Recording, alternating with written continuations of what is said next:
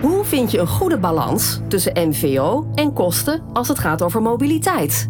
Tijd om slimmer te leasen. In de Slim Leasen podcast praten presentator Volker Tempelman en consultants Elske van de Vliert en Arjos Bot u bij over de laatste ontwikkelingen. Welkom bij de Slim Leasen podcast. Deel 24 van de Slim Leasen podcast. Elske en Arjos, welkom. Ja, dankjewel. We horen als je zit te luisteren graag wat je van de podcast vindt. Laat van je horen. Reageer bijvoorbeeld eh, op eh, LinkedIn en tag Elske en Arjos in je bericht. Vandaag gaat het over gedragsverandering en we hebben het specifiek over eh, de do's en don'ts rondom duurzame mobiliteit. De afgelopen twee podcasts waren speciale gasten hier in de studio. Kenneth Erselina, co-founder en director sustainability van Connect Bike. Dat is een platform dat complete oplossingen biedt voor bedrijven en organisaties die het mobiliteitsbeleid verantwoord en duurzaam willen oplossen. En dokter Marius Rietdijk was hier. Hij is van de Vrije Universiteit en uh, hij is uh, specifiek van het Aubrey Daniels Research Institute for Behavior Analysis. Kortweg ADRIBA. Hele mond vol. Mm -hmm. Elske, wat uh, viel jou nou het meest op aan het verhaal van, laten we beginnen met Marius van de VU? Ja, een van de dingen die me opviel was dat hij zei van gedragsverandering is leren. En ik dacht, ja, als je het zo bekijkt, dan is gedragsverandering dus eigenlijk helemaal niet zo eng en niet zo erg en niet zo vervelend. Want ja, leren, dat doe je je hele leven. En ik dacht, als je het op die manier dus ook neerzet, dan is het misschien al makkelijker om mensen mee te nemen in een gedragsverandering. Want we hebben misschien van onszelf een soort van gedachte dat verandering eng is en dat we dat niet willen of zo. Ja, ja, inderdaad. Ik heb ook wel eens in een bedrijf gehoord dat ze zeiden: wij hebben het niet over veranderen, wij hebben het over verbeteren. Maar ja, dat, hè, dat, ja nou, maar niet alles is een verbetering. Hè, dat. Dus, eh, en als je het als leren kunt framen, ja, je kunt het altijd leren in ieder geval anders te doen. Je kunt altijd wat leren. Viel jou dat ook op, uh, Arjen? Nou, zeker viel me dat ook op. Maar we, in zijn algemeenheid kunnen we geloof ik wel zeggen dat we als mens mm het een beetje moeite hebben met veranderen, toch? Ja. Het is niet allemaal uh, zomaar dat als iemand zegt, zullen we nu eens een keer rechtsaf gaan en we gingen altijd rechtdoor, dat je dan met z'n allen zegt, oh, goed idee, uh, dat omarmen we en we nee. ja namen. Nee. Dus nee, nee, nee, dus is zeker herkenbaar um, en interessant. Ik, uh, ik denk dat we daar wel iets mee kunnen met z'n allen in de praktijk. En ja. wat natuurlijk verder opviel, um, waar wij in eerdere podcasts al eens over gesproken hebben, is het belang van belonen. Dat is de meest effectieve manier om gedrag dus blijvend zeg maar, te veranderen.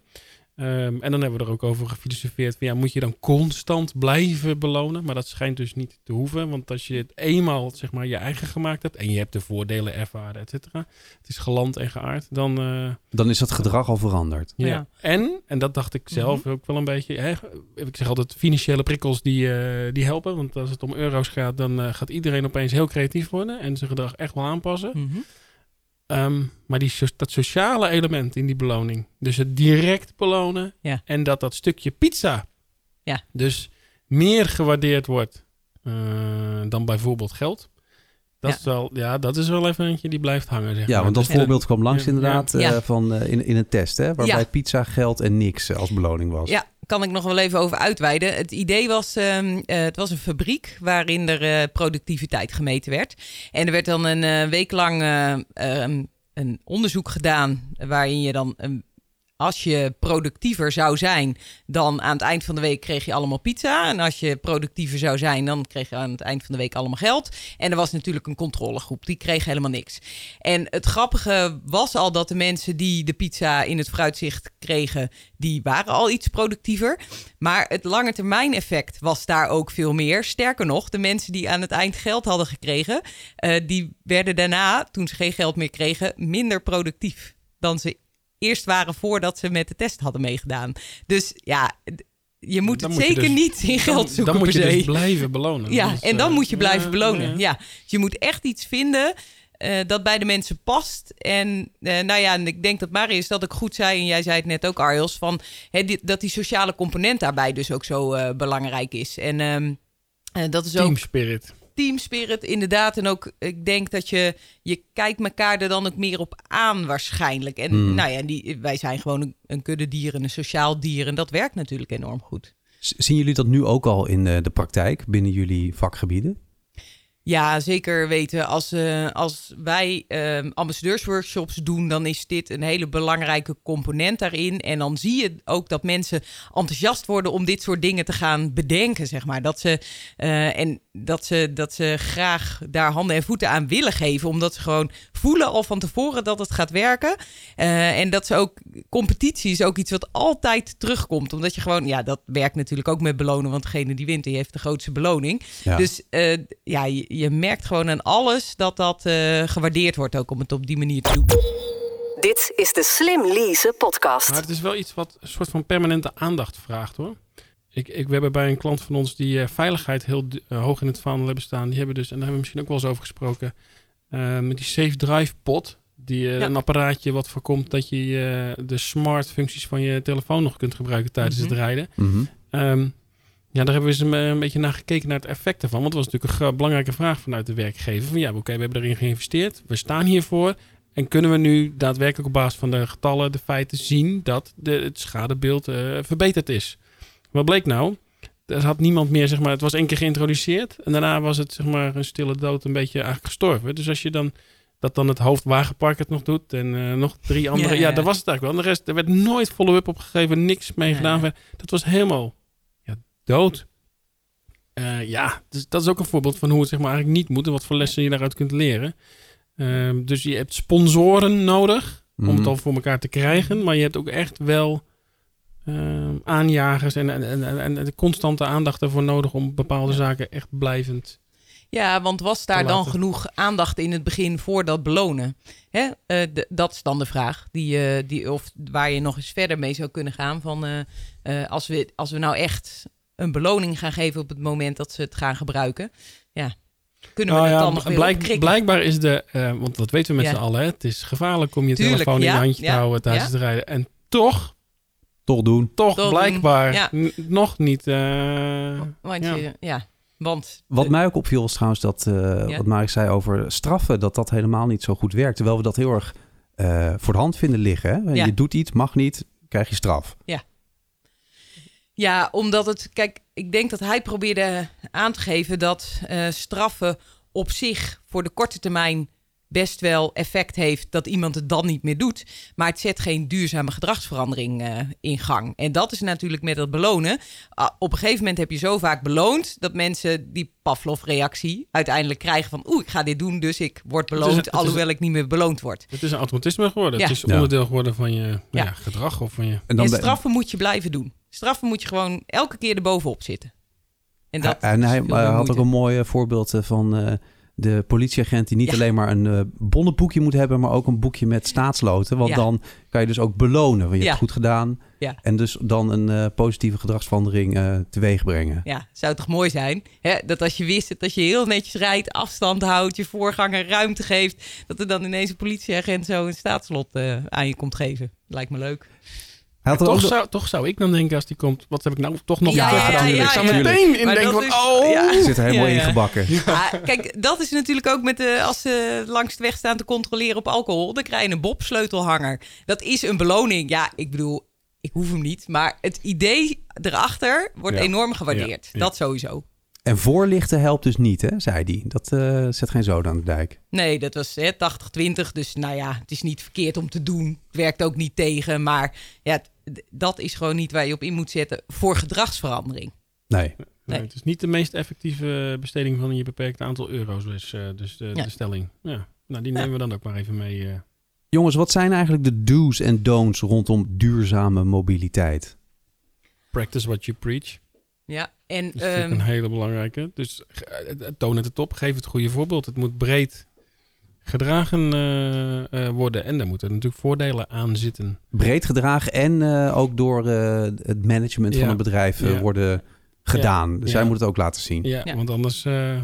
ja, anders... Heb... Werkt het, ja, ik denk zelfs dat het tegen je gaat werken. Ja, wat Kenneth ook heel duidelijk aangaf, was dat je het echt goed moet organiseren.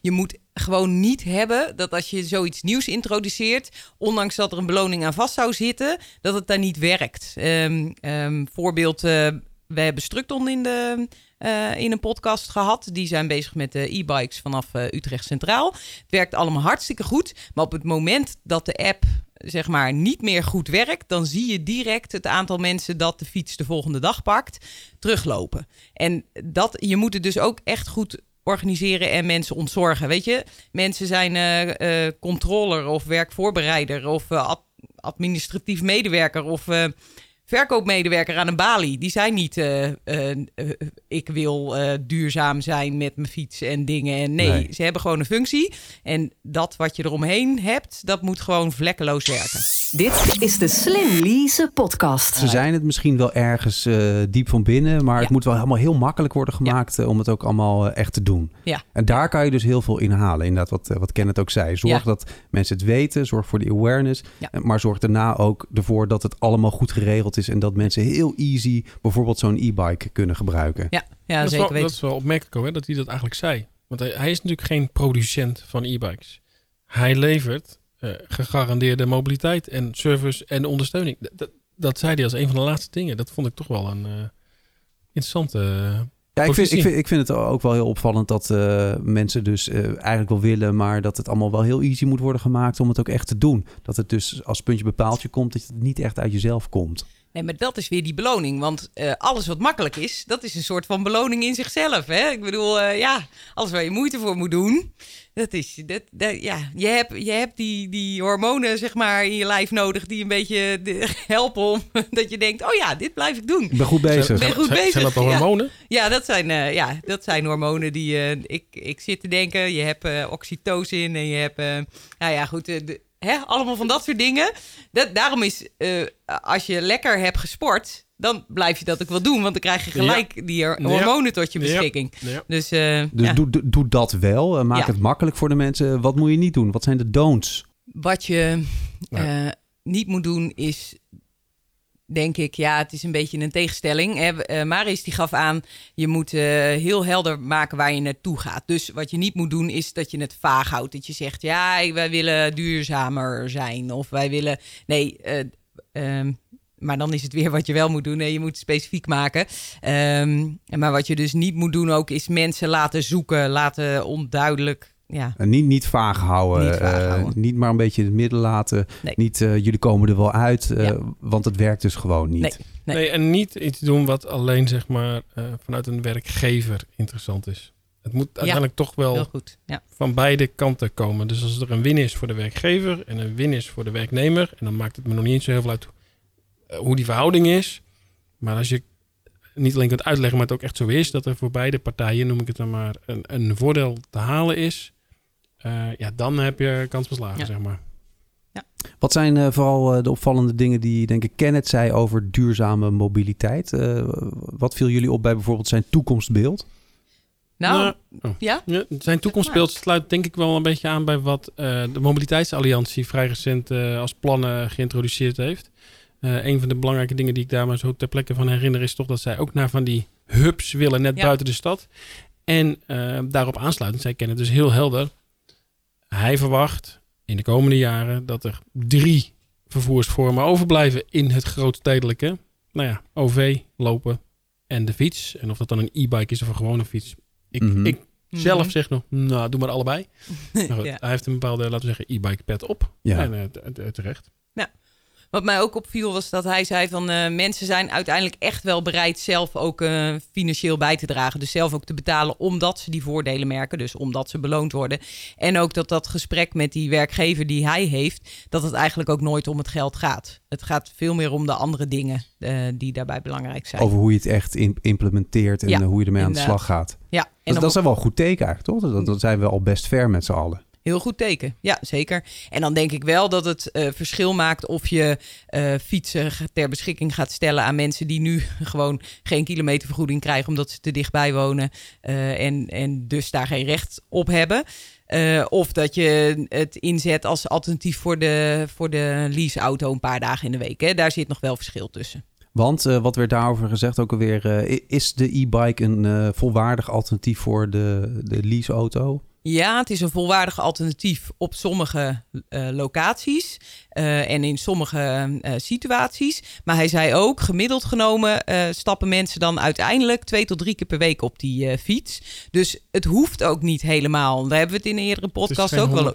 Nee. Het is, nee. het is situationeel. Ja, zo, inderdaad. Zo simpel is het. En je hoeft ook niet, als je besluit om te gaan fietsen, gelijk vijf dagen in de week te fietsen en je kunt niet meer anders. Nee, je hebt keuze tegenwoordig. Dit is de Slim Lease podcast met Volker Tempelman, Elske van de Vliert en Arjos Bot. Wat voor keuzes zijn er eigenlijk nog meer? Want we hebben dus uh, elektrische auto's. We hebben e-bikes. Hoe zit het met andere opties? Nou, openbaar vervoer hebben we natuurlijk ook. We hebben verschillende mobiliteitskaarten uh, in dit land. Uh, mm. Waarmee je prima toegang krijgt tot alle vormen van openbaar vervoer.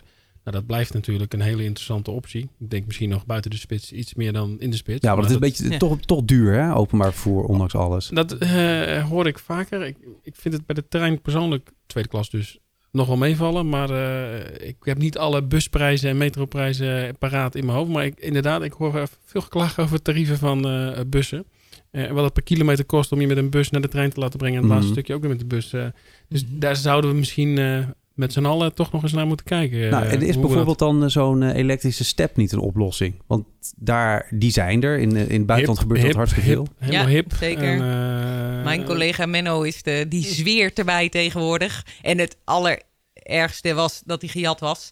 Dus uh, ja, inderdaad. Het was, nou, hè, we hadden het met die elektrische fietsen ook dus over dat ze veel ge gestolen worden. Uh, en toen dacht hij eerst nog, nou, misschien moet ik toch wat anders. Of een vouwfiets of een... Uh, maar nee, hij heeft gewoon weer een elektrische step. Want het is zo, zo makkelijk, zeg maar. Het is zo klein, het is compact. Daarbij we waren laatst bij de gemeente Utrechtse Heuvelrug. En dan loopt hij door het gebouw met zijn step. Nou, echt alle hoofden draaien om hoor. En dat is natuurlijk ook. Hè. Je, je, nu, nu wil ik er ook een. Ja, inderdaad. Nou ja, ja. Wij, wij, hebben het er ook over inderdaad. Ja. Je ziet ze her en der op, uh, opduiken. Terwijl het wordt gedoogd, hè, Arjos? Dat is toch niet helemaal... Ja, dat, dat uh... is in ieder geval wat kennis te hebben. Volgens mij is de regel gewoon, het mag niet. Want ze zijn niet toegestaan volgens uh, de RDW, denk ik. En ze hebben geen, uh, hoe noem je dat? Uh, ja, geen plaatje, geen niet zo'n ja, geen plaatje, nummerbordje of zo. Ja, ze zijn niet toegestaan volgens mij. Maar er is iets, er is een verschil. Dat hebben we volgens mij met Wiet ook wel een poosje gehad. Uh, er is een verschil tussen uh, niet toegestaan en gedogen.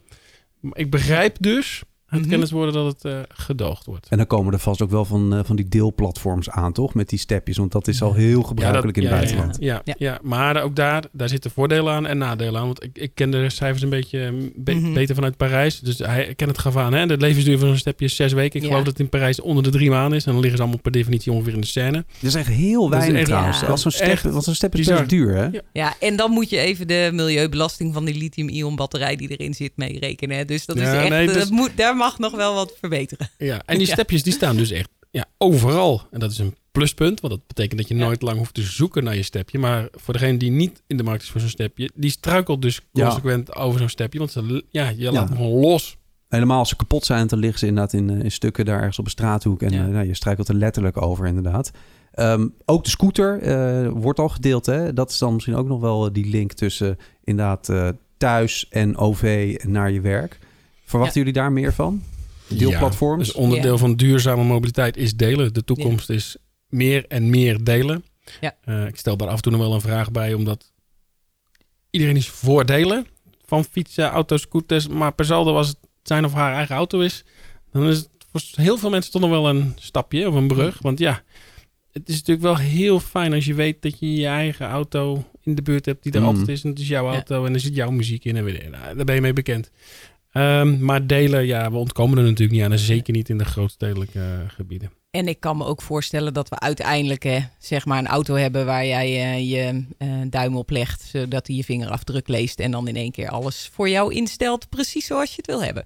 Met je online account wat je al van tevoren hebt aangegeven. Dus dat wordt alleen maar meer. Wordt alleen ja. maar meer. Ja. ja. Uh, hebben jullie nog iets geleerd uit de gesprekken met uh, Maris en Kenneth uh, over wat er voor de consument echt gebeurt nu? Wat uh, in het voordeel werkt van mensen die er gewoon gebruik van maken? Ik denk in ieder geval dat de techniek, die wordt steeds beter. Ja. Um, en betrouwbaarder. Of het al goedkoper wordt, laat ik even in het midden. Want volgens mij, zeker ook bij e-bikes, die zie ik helemaal niet goedkoper worden. Nee. Maar ik zie wel dat ze kwalitatief beter worden. En de accu's worden beter, meer capaciteit, et cetera. Ja. Um, dus wat je koopt, is wel is, is, is, uh, het begin, hoe noemen we dat, de fase wel echt ons, dat is weg. Het is nu gewoon een kwalitatief heel goed product in zijn algemeenheid. Ja, zeker weten. Dus concluderend, resumerend, we zijn er al een heel eind op weg met de oplossingen die er zijn. Er zijn e-bikes, er zijn steps, er zijn scooterplatforms, er zijn elektrische auto's. We moeten belonen om iedereen eraan te krijgen. En niet zozeer straffen en voorlichten heeft eigenlijk ook niet zo zin. Zeg ik dat zo goed? Zeker. En helder zijn waar je naartoe wil.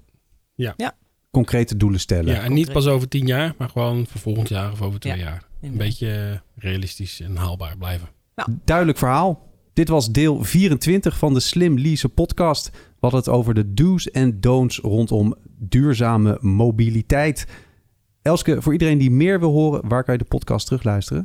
Slimleasepodcast.nl nou, we horen natuurlijk graag wat je van de podcast vindt. Laat van je horen, bijvoorbeeld op LinkedIn. Reageer op LinkedIn en tag Elske en Arjos in je bericht. Tot de volgende keer. Tot zover deze aflevering van de Slim Lease podcast. Zorg dat je op de hoogte blijft van alle ontwikkelingen op het gebied van zakelijke mobiliteit. En luister ook naar de volgende aflevering.